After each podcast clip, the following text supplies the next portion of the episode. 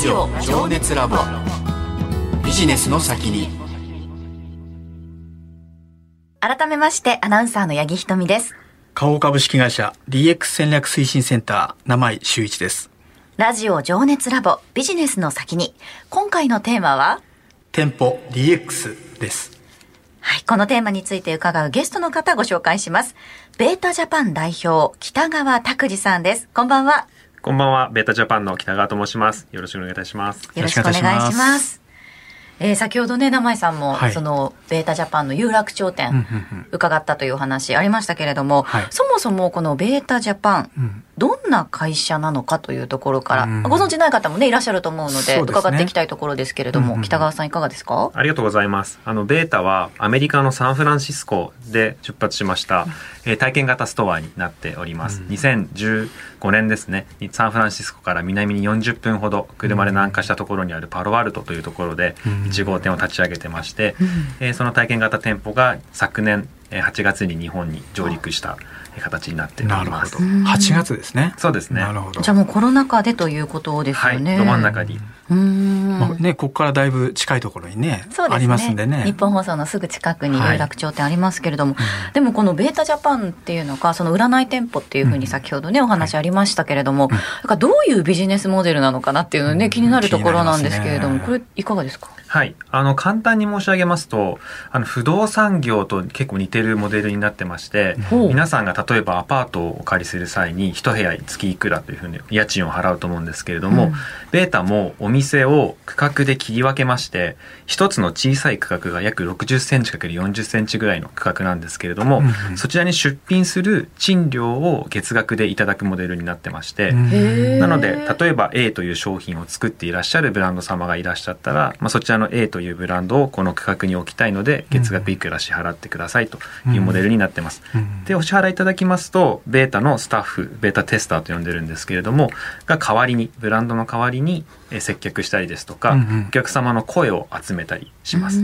でまた店内にあの店舗 DX という今回テーマですけれども無数の AI のカメラがついてまして、お客様の行動の分析っていうのをしてます。そのデータを渡してます。なるほど。はい。そうすると出品側からするとそのデータをいただけるとか、おっしゃる通りです。店員さんの声をいただける。はい、まあそういうことが出品するための価値になるってことですかね。そうですね。マーケティングのプラットフォームとして活用いただけます。なるほど。データってやっぱりそんなに重要なものになってくるんですか？そのお客さんの動きだったりとかっていうのは。今までのその実店舗というのが、そのデータをあまり分けていただけないと言いますか、うん、どういう方がいらっしゃって何名の方が例えばこの商品を体験したかというのは数値では表せなかったんですね、うん、まあ、その、えー、可視化ということを我々がやってのけたというところが面白いポイントになるかなと思います、うん、なるほど。あの私もね有楽町行きましたけど、はい、やっぱりそのテックテックと商品を合わせた、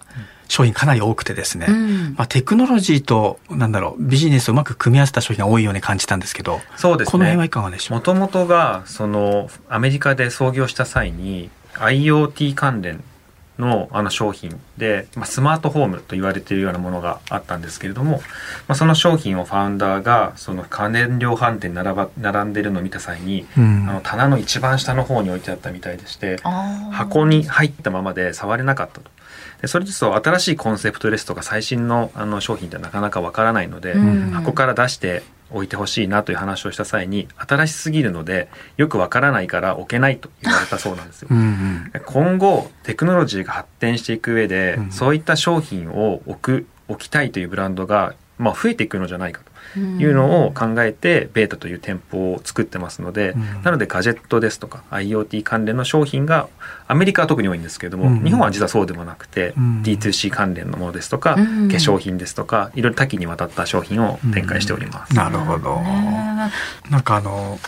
客層を見てるとねすごく男性の方が結構多く、うん、まあ、見られたんですけど、まあ、店舗によっても新宿ですかね。新宿にもお店があってそうですね。そちら結構女性が多くてですね、はい、だからだいぶその男性と女性どちらにおいてもすごくあの品揃えをうまく工夫してるなって感じなんですけど。はい。ありがとうございます。あのお店自体ではあのターゲット層っていうのは持ってないんですね。というのも出品いただく企業様の商品によっては楽しんでいただける層がガラッと変わる店舗になってまして、有楽町はその街の特性として、まあ、ビジネスパーソンで男性のお客様が多いですね。で新宿はやはりあの丸井さんに入ってますので女性のお客様が多い傾向があるんですけれども、今度あの渋谷に11月15日にオープンする店舗ですと、まあ、そちらのあの、まあ、ミックスでうまく楽しんでいただける店舗になるかなと思ってます。なるほど。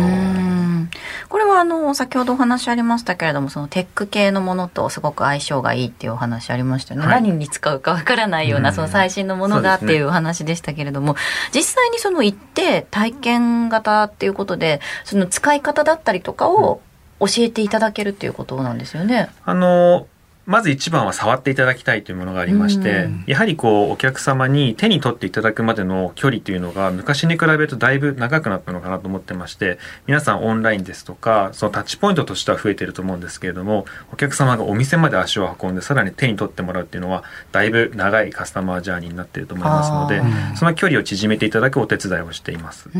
で、もちろんその説明していただくことで、さらにより良さですとか、面白さが分かっていただける商品ですと、ベータテスターとしても、あ、こういう使い方があるんですよっていうのをご説明すると、あ、そうなんだねっていう喜んでいただけるので、まあ、そこをやりがいとしてあの楽しんでいるようです。なるほど。確かにこうコロナになってから余計なんですけれども、はい、あんまりこうねリアルの店舗に行くっていうことが少なくなった方も多いと思うんですよね。そういった意味ではそのタッチポイントすごく長くなってるっていう話は、あ腑に落ちるところがあって、こうやってこう体験できるところがあると、まあ企業側にとってもすごくメリットが大きいのかなというふうに思いますね。そうですね。やっぱりねその EC だけではあの得られない価値、これ店舗ってすごく重要ですよね。そうですね。だからあのなんだろう私たちもその顔で出店したことあるんですけど、そうですか。そうなんです。これもすごい評判良くてですね、うん、どういうものを出したかっていうその足の石鹸とかへそごまパック出したんですけど、はい、全然なんかテクノロジーとまたちょっと違う違う感じなんですけどね。ね、ただ結構うまく企画を組み合わさせてもらって、うん、自分の足の匂いを臭くなったらこう転げるぬいぐるみ、うん、これがテックなんですよね。はい、ロボットです、ね、ロボットですね。匂いを周期を測れる犬の形のロボットってのを置いたんですよ。はい。なので靴下で足をこう出していただいて臭いとバタンって倒れる。やだ、それでも私、だ倒れられたらどんな顔したらいいのか分かんないですよ。デート中とかはもうよ寄らない方がいいですよね、そういうとこにはね。そういうことをね、ちょっと企画として非常に面白い体験できたなっていうの思いますね。そうか、見せ方もいろいろある工夫ができるということなんですね。そうですね。うん、あの、リテールを通じて人々に新たな発見をもたらすというのが我々のミッションでして、まあ、体験ですとか発見というものをうまく訴求する。その方法を出品いただく企業様と一緒に作り上げていくというのが我々のやり方になってます。うん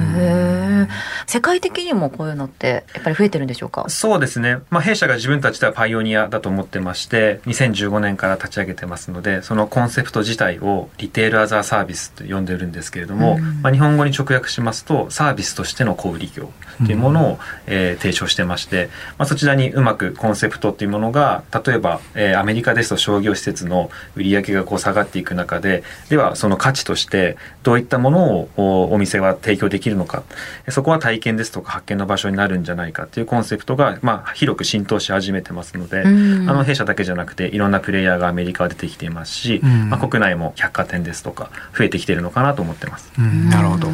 有楽町に続いて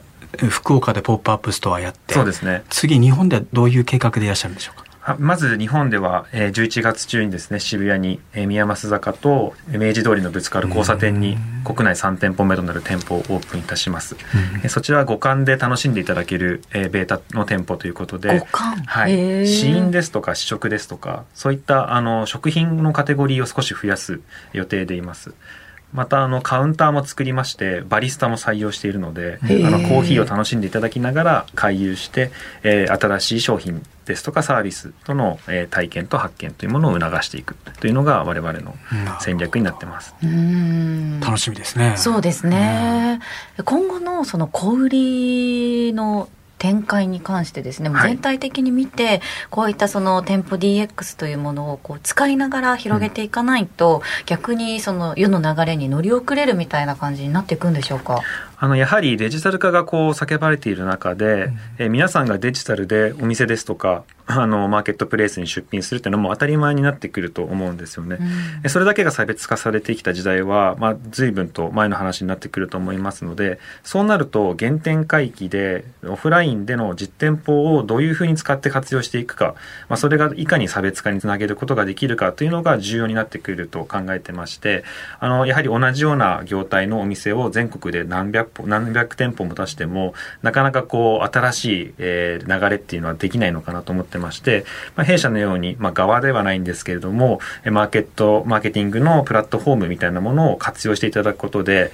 常にこう中身が変わってフレッシュなものを楽しんでいただけるで店舗展開というのはできるようになりますので自社だけでなくていろんな例えば海外から初めて帰ってくるようなものですとか、まあ、国内のものでも違ったカテゴリーのものを混ぜることで一つの面で楽しんでいただける空間っていうのを活用できるようになるのかなと思っていますので、まあ、そこはあの楽しんでいただけるポイントの一つになってくるのかなと思ってます。なるほど。はい。だからその比較検討するデータが取れるってすごい魅力ですよね。企業側にとってってことですか？うん、なんかその触って持ち上げて商品を置く。まあ、このデータが取れるってすごいんですよね。だつまりその商品の興味を持っているっていうことなので、そうするとその人たちがどこで購入に至るのか、至らなかったのか、うん、その辺のポイントが知れるってすごいやっぱり DX だなと思うんですけども、ね、一番喜んでいただけるのはどうしてでは購入しないのかという声をお客様から頂いてそちらを出品いただいている企業様にお戻しすると。いうのは、うん、あのすごく喜んでいただけるんですよね。買わなかった理由って、なかなか聞けないですよね。そうなんですよね。例えばレジで聞かないじゃないですか。どうして買わないんですかっていうのは、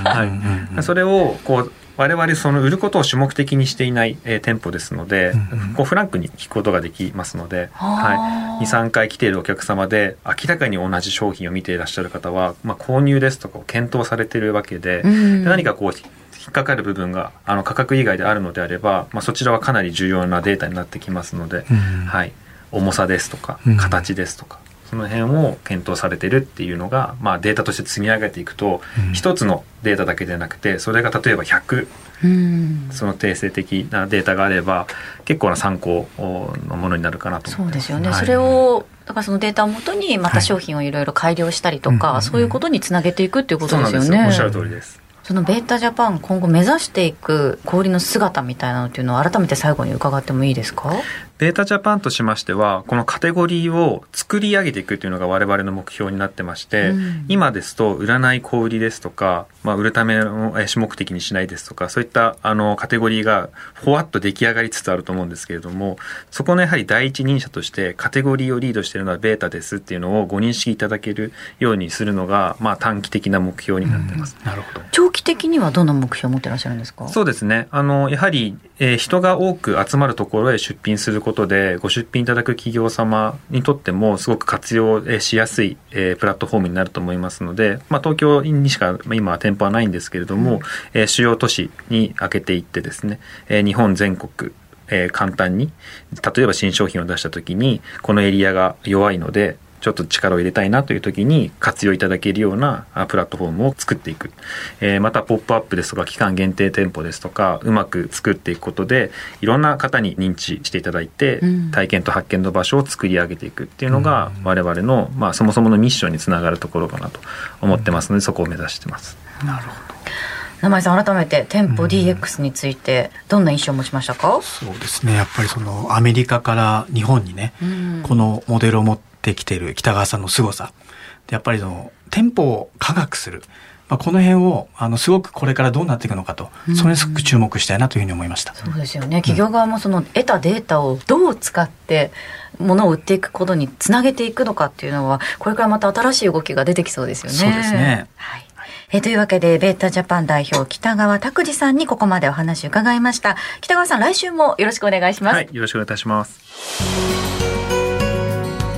ラジオ情熱ラボ。ビジネスの先に。